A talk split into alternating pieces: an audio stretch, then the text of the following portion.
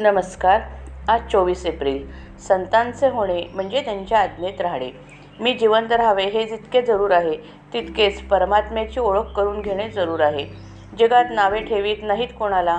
परमार्थाला वाहून घेतले तर प्रपंच नीट करीत नाहीत म्हणून नावे ठेवतात. तिकडे लक्ष देऊ नये. मनाच्या विषादाला कारण एकच असावे की मी अजून भगवंताचा झालो नाही. जो भगवंताच्या इच्छेने वागतो त्याचे चांगले होते. भगवंत ठेवी त्यात समाधान मानून राहावे.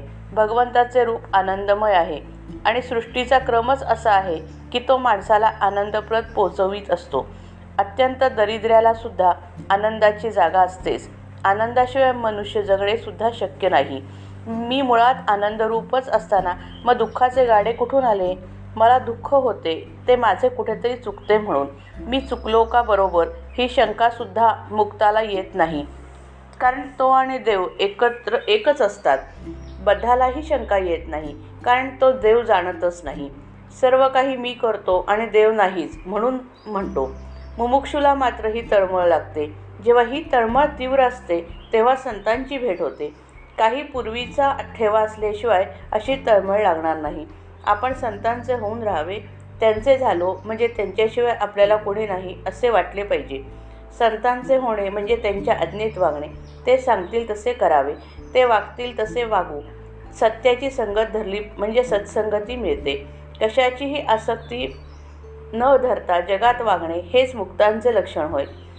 हवे पण नाहीसे झाले म्हणजे मग दुःखाचे कारणच राहत नाही.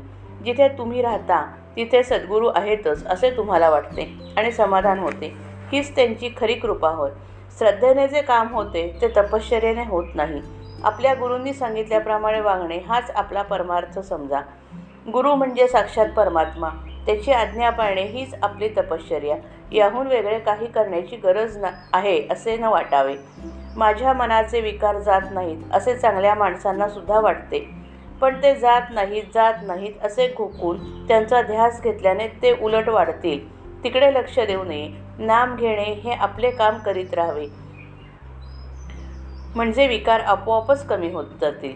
मात्र मनाच्या मागे देहाला जाऊ न देणे इतके जपले पाहिजे.